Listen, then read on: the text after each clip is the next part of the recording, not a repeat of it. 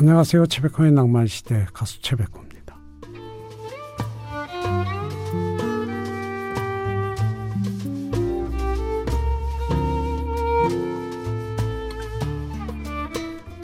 어려운 환경에서 자라나 아무 꿈도 없이 살다가 마약 판매로 재판을 받게 된 미국의 어느 청년이 있었는데요.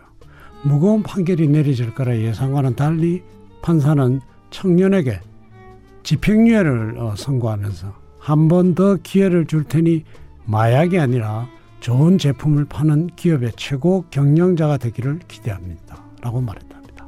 그리고 16년 후 청년은 CEO는 아니지만 변호사가 되어 판사 앞에 나타났다는데요. 자신을 믿어준 한 사람 덕에 꿈을 찾아 도전하고 그 꿈을 이루게 된 거죠. 삶의 가장 큰 힘이 되는 건 역시 사람, 서로의 온기가 지친 하루를 위로하는 밤입니다.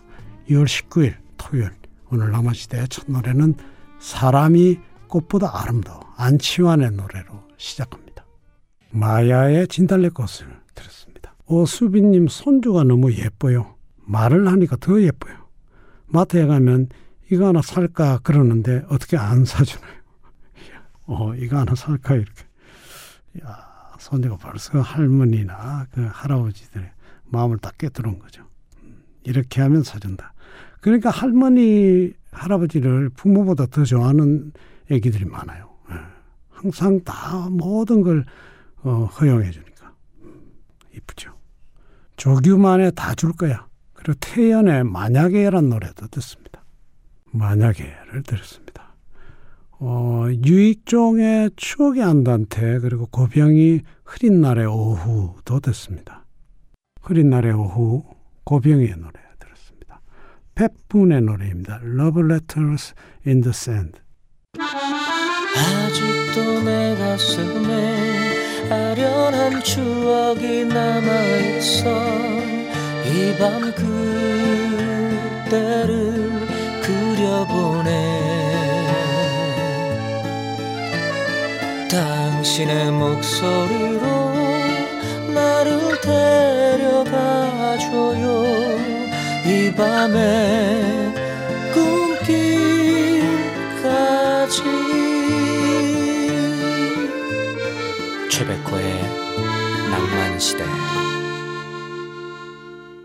미소를 띄우며 나를 보낸 그 모습처럼 이연아의 노래 들었습니다. 0311님 남편이 보이스 피싱 문자를 받았대요. 엄마 나 핸드폰이 고장나서 그런데 이쪽으로 문자 주세요. 이렇게 해요. 남편이 단박에 피싱 문자라는 걸 알았다네요. 아빠한테 엄마라고 부르고 무엇보다 저희 딸이 여섯 살이라 그렇게 문자를 못 하거든요. 저도 똑같은 문자를 받았는데 어떻게 생각해 보면 참 그 사람들 참 불쌍해요. 그죠? 에이, 안 불쌍하다. 이정열의 그대고 온내 사랑 그리고 이지연 그 이유가 내겐 아픔이었네. 조영신님 취미가 비슷한 부부들 보면 부러워요. 등산이든 뭐든 부부가 같은 곳을 바라보며 얘기 나눌 수 있는 취미를 가지면 더없이 행복할 것 같아요. 저희 남편은 저랑 안 맞거든요. 저는 반대 생각인데요. 취미 정도는 따로따로 즐기시는 게 좋지 않을까요? 내가 좋아하는 일, 그걸 또 맨날 같이 사는 부부가 또 같이 한다는 거는 예, 좋은가? 하여튼요. 김종찬 토요일은 밤이 좋아. 그리고 김한선의 기분 좋은 날도 듣습니다. 기분 좋은 날을 들었습니다. 어, 심혜원님 아빠가 또 전화를 하셨네요. 저희 아빠는 술버릇이 전화기거든요. 그래서 늦은 시간에 전화가 오면 바로 느낌이 옵니다. 오늘도 술. 아빠랑 통화하는 건 좋지만 술은 좀 줄이셨으면 좋겠네요. 아빠 예쁜 딸의 부탁입니다. 술이 한 잔 되면 보고 싶은 감정이 이런 게 확 더 강해지죠. 그 이쁜 딸 보고 싶으니까 그걸 못 참는 거죠. 예.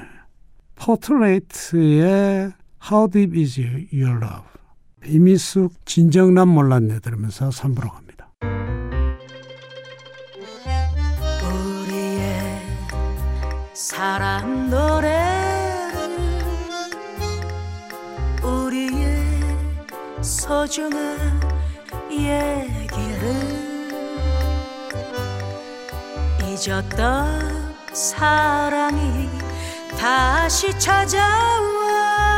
음, 언제나 영원히 낭만 시대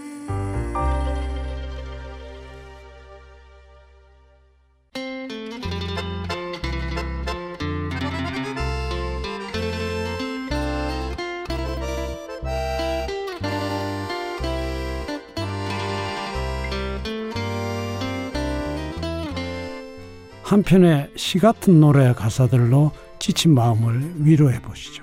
노래보다 더 좋은 노래 가사. 오늘 첫 번째 소개해 드릴 곡은 이선희 씨가 부른 아름다운 강산입니다. 이 곡은 원래 1972년에 신중현 씨가 발표한 곡이죠. 당시 락의 대부로 추앙받았던 신중현 씨는 정권을 찬양하는 노래를 만들라는 요구를 받았다는데 정권을 찬양하는 노래를 만들 수는 없지만 아름다운 우리 강산을 찬양하는 노래는 만들 수 있다라는 의지로 이 곡을 발표했다고 합니다. 신중현 씨도 여러 번 커버하고 재발표하면서 애착하는 곡이라는데 이순희 씨를 비롯한 많은 후배 가수들이 이 곡을 리메이크하고 재해석해서 시대를 관통하는 명곡으로 자리를 잡았습니다. 새삼이 가사를 들어보니까 가사가 참 좋군요. 음, 함께 들으시죠. 이선희의 아름다운 강산. 다음 소개해드릴 곡은 박인희의 목마와 숙녀입니다. 이 곡은 박인희 씨의 삼촌인 박인환 시인의 시를 낭송한 낭송곡이죠.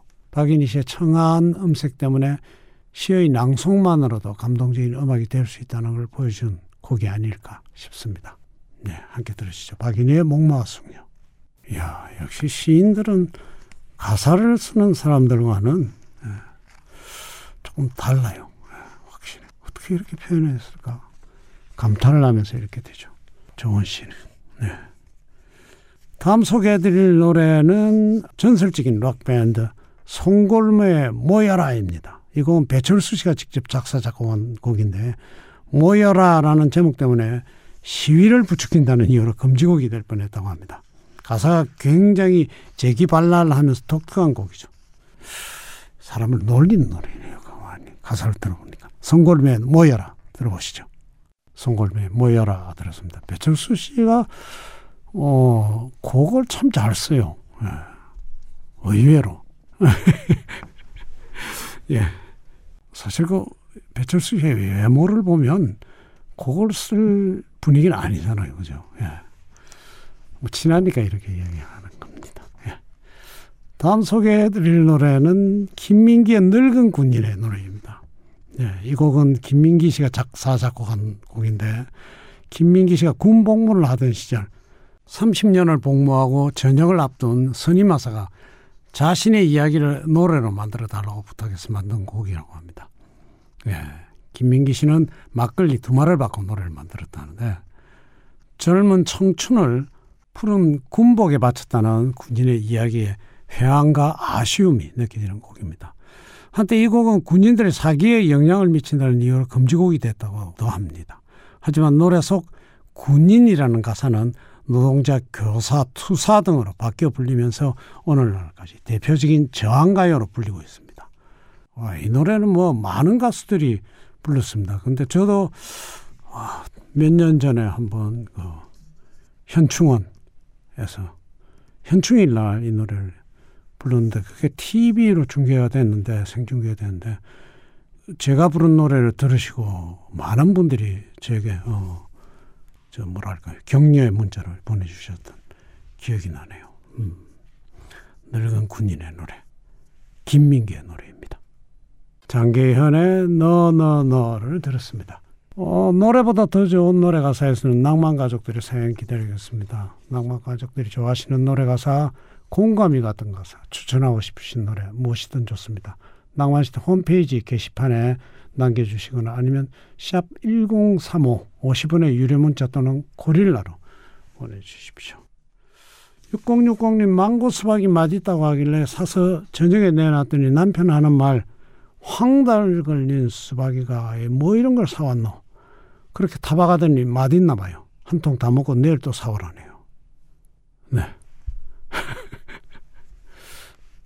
네, 망고 수박 맛이죠. 수박 자체가 맛있어요. 달고.